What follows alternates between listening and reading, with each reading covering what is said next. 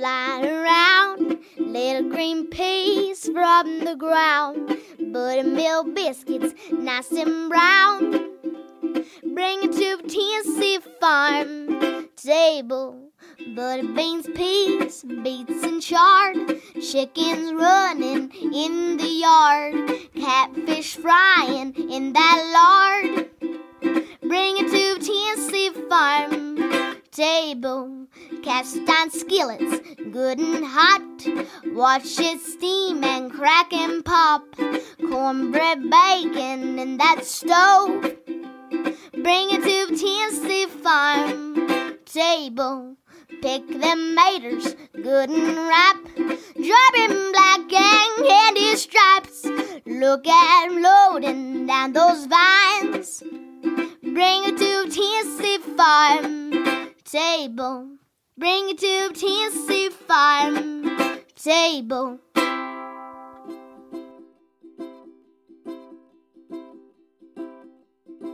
Welcome to the Tennessee Farm Table podcast and broadcast, a show that is dedicated to the people of the state of Tennessee who produce, prepare, and preserve food and agriculture, often with that Mountain South Appalachian flair. And on occasion, I just might have a guest from our neighbors from surrounding states here in the Southeast. This is your hostess and producer, Amy Campbell. The theme song that you just heard was sung and produced by East Tennessee's own Emmy Sunshine. She's from Madisonville, Tennessee. And today we are sitting at the table with a Chattanooga chairmaker. My guest today is Tyler Rogers from Chattanooga, Tennessee. He makes handmade wooden chairs, the old style way with hand tools. His chairs are as beautiful as they are functional. He also shares his maternal grandmother's recipe for squash casserole. Her name was Wileen Lewis. A real neat visit with a fine crafts person. In Fred Sauceman's Potluck Radio series, he shares Tennessee ham smoking man Allan Benton's red eye gravy recipe. Thank you so much for tuning in today by podcast or radio. I really, really appreciate your good company today. Tyler Rogers invited me to come to his house to see his wood shop and chair making setup. This man is not a fast moving or fast talking individual. You won't find him checking his phone every five minutes for the next text or social media something or other. He moves at a slower pace on purpose. After dealing in commercial real estate and checking that phone every five minutes, he has switched his living to fine woodworking and chair making. Tyler is a thoughtful, earnest man, a very talented craftsperson through the medium of woodworking, and he and his wife are outdoors sorts of people and they love bluegrass music and are parents to a young son named Huckleberry. Let's go visit Tyler right now.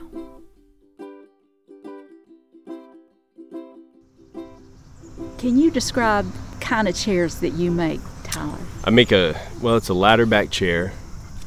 Um, there's there's really two types of chairs, ladder backs and Windsors, and so the one I make's a ladder back.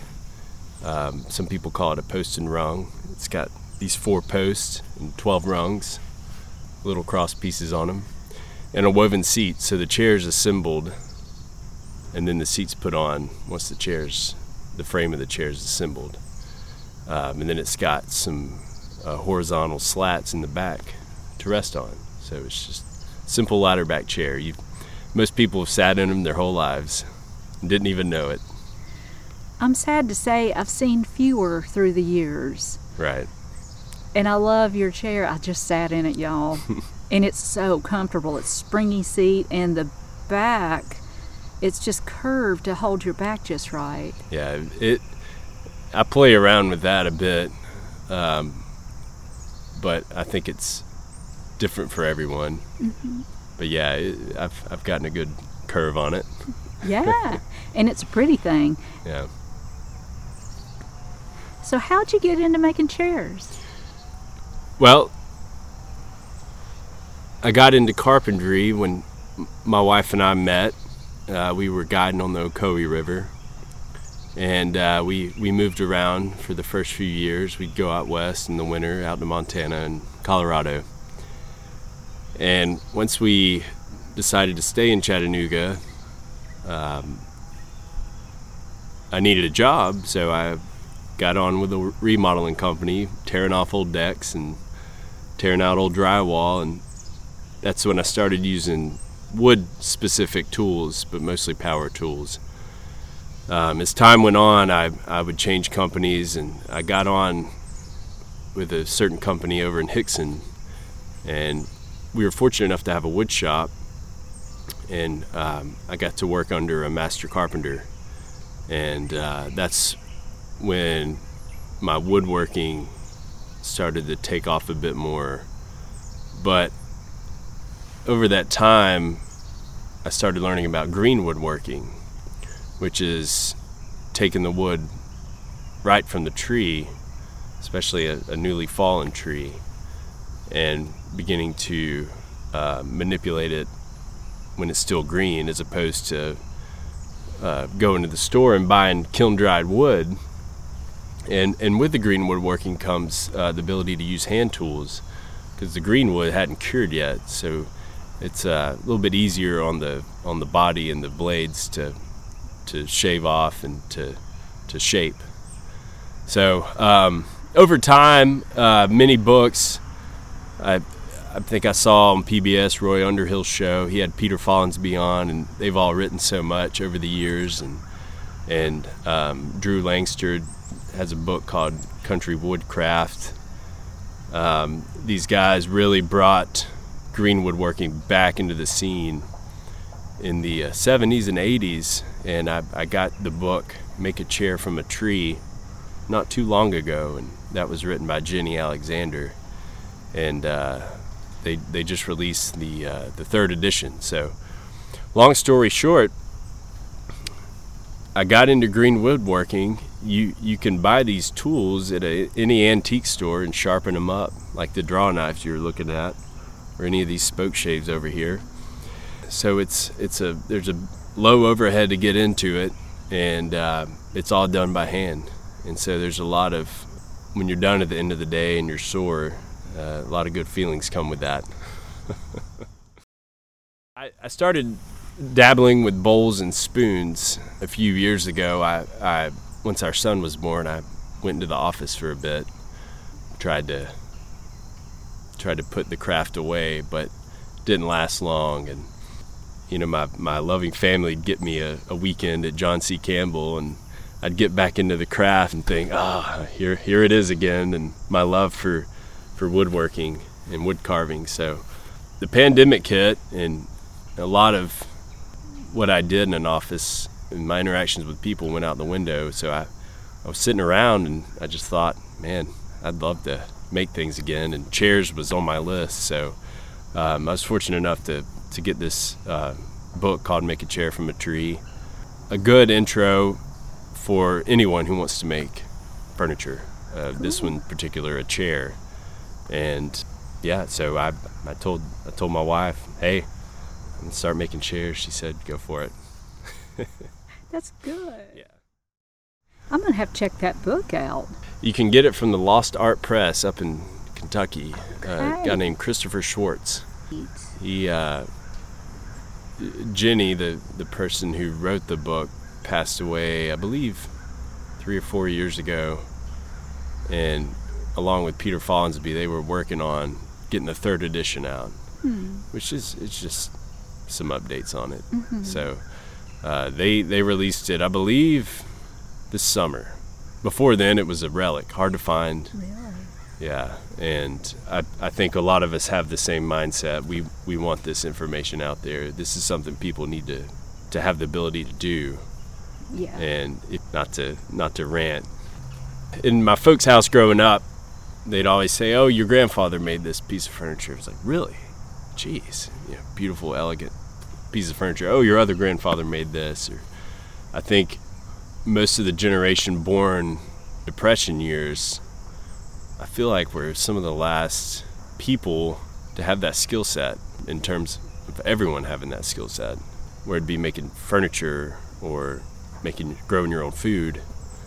You, you grew up on the farm, and we've just slowly crept away from that. So I think in the chair making world, we're a lot of us are, are itching to teach chairs like this for the weekender who wants to make their own dining room set mm-hmm. and then maybe teach their, their kids how to do it. And like I've said, you know, incredibly inexpensive to get into. You're not having to go out and buy a $3,000 table saw or $5,000 skill saw. So, yeah. I always hang my head a bit when I'm talking to an old fella who tells me about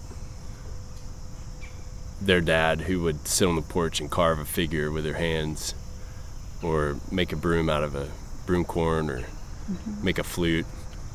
And, and I always say, well, can you do that? And they say, no, they never taught me. And it's just, it's just one of those um, lost arts. Mm-hmm. It'll, it'll be gone, gone with time. And, and, and I, my father always had the Foxfire books.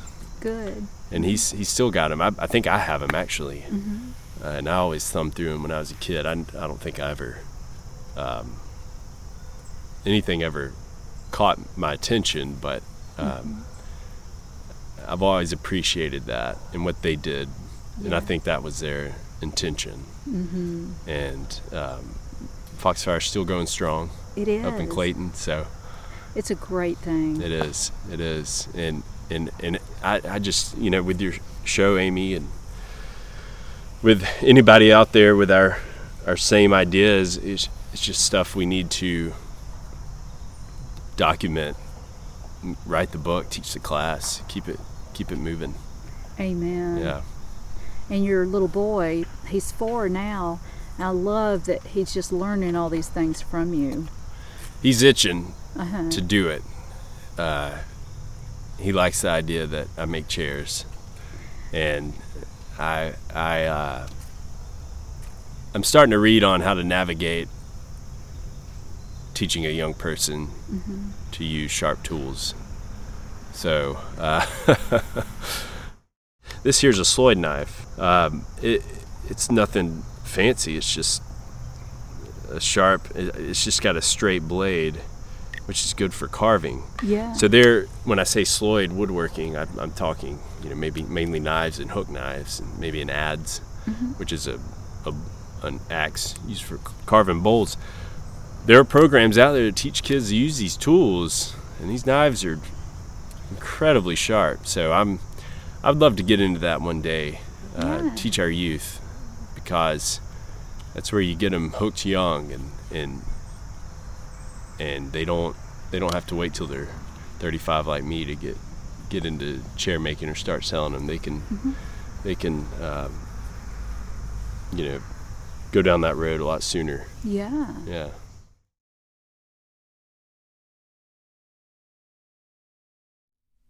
You are listening to the Tennessee Farm Table, and our guest today is Tyler Rogers from Chattanooga, Tennessee, a Chattanooga chairmaker. He works this wood all by hand, and it is a fine craft that he practices, the old timey way with hand tools. It's a special treat to sit in one of his chairs. They're comfortable as they are beautiful. In the second part of this interview, we talk about old tools, wood he works with, and I also asked Tyler to share with us one of he and his family's favorite recipes. He shares his maternal grandmother's recipe for squash casserole her name was Wileen Lewis.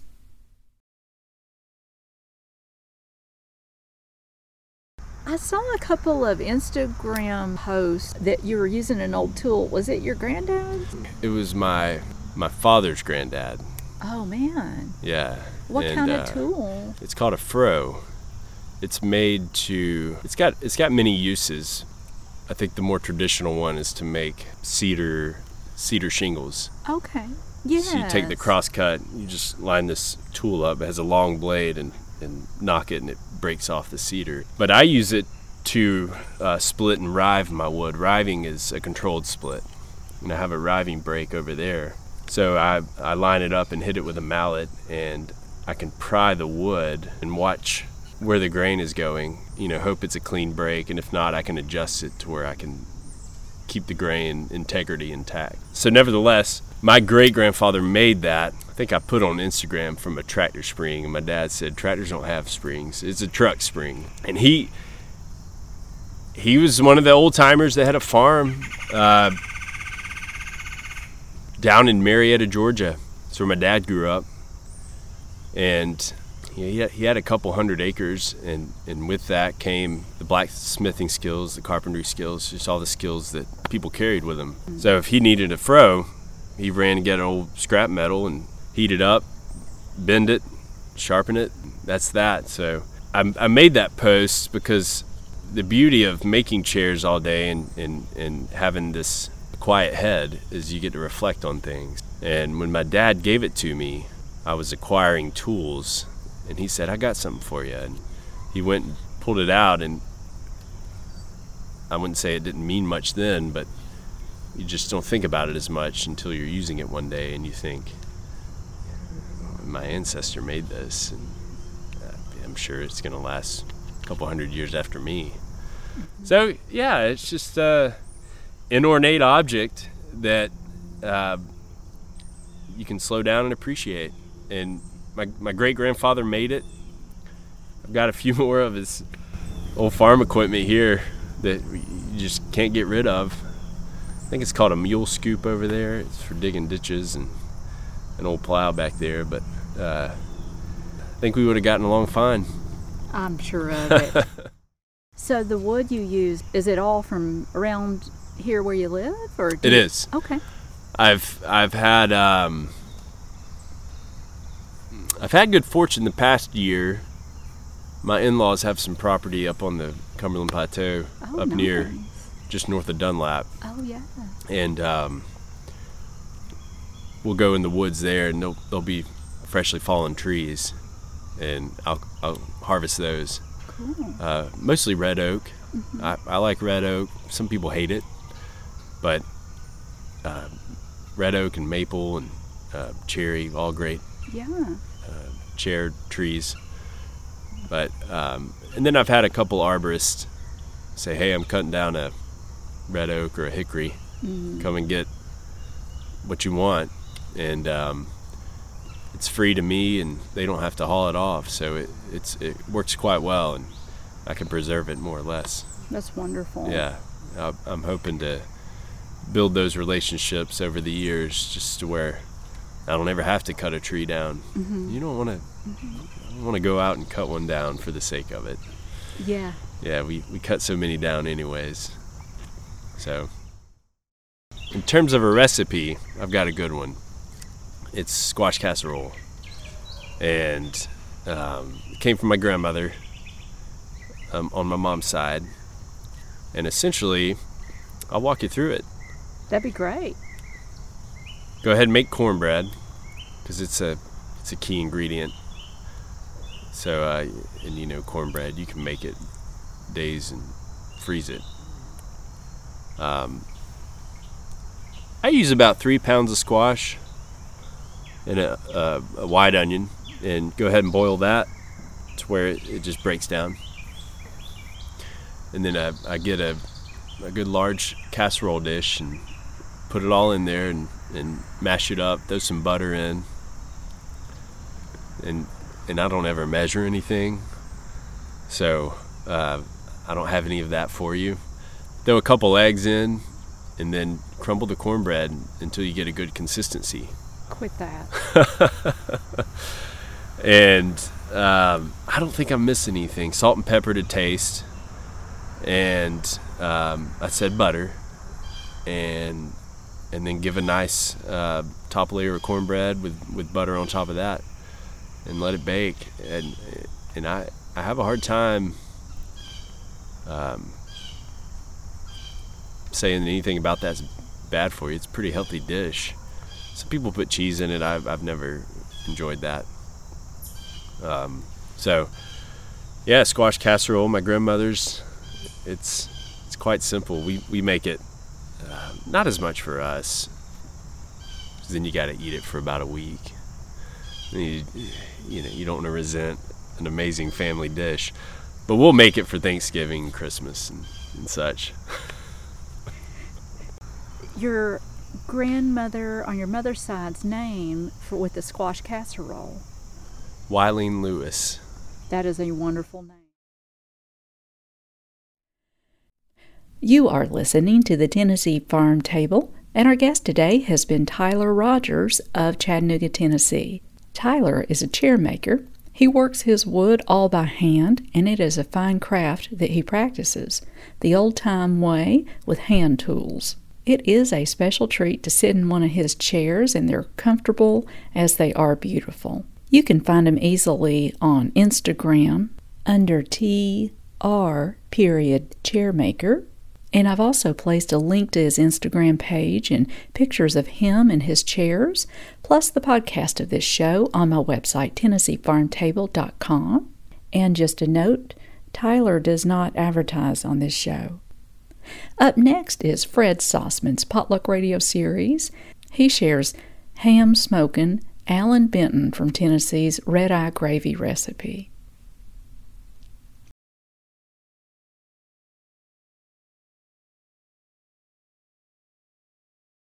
It may be the world's simplest gravy.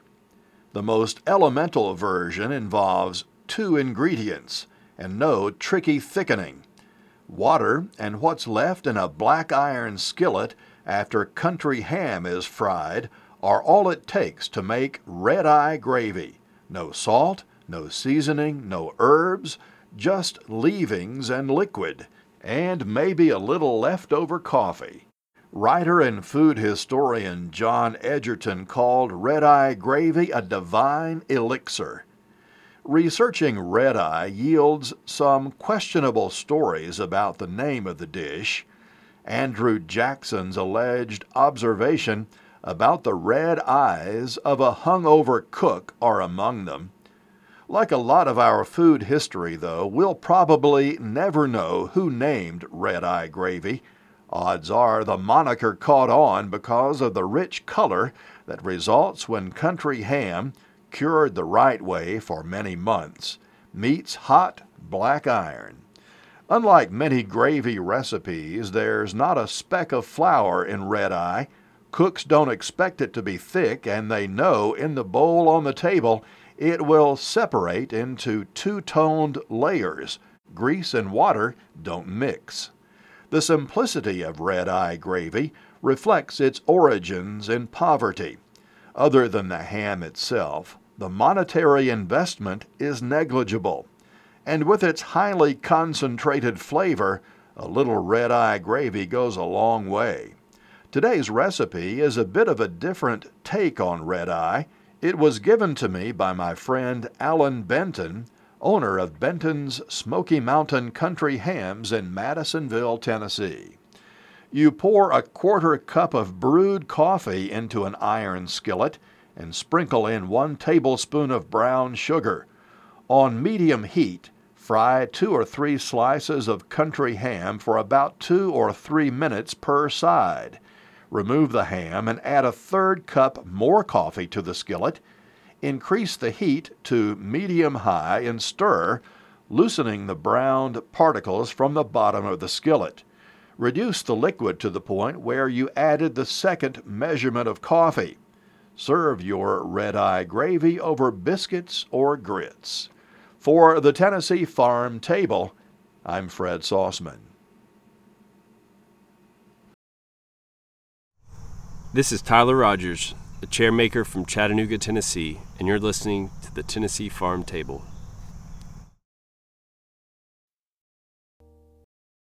Thank you so much for joining us here today at the Tennessee Farm Table podcast and broadcast. It has been an honor to have your good company. We always love to hear from you on Instagram, Facebook, or Twitter, or through the website TennesseeFarmTable.com.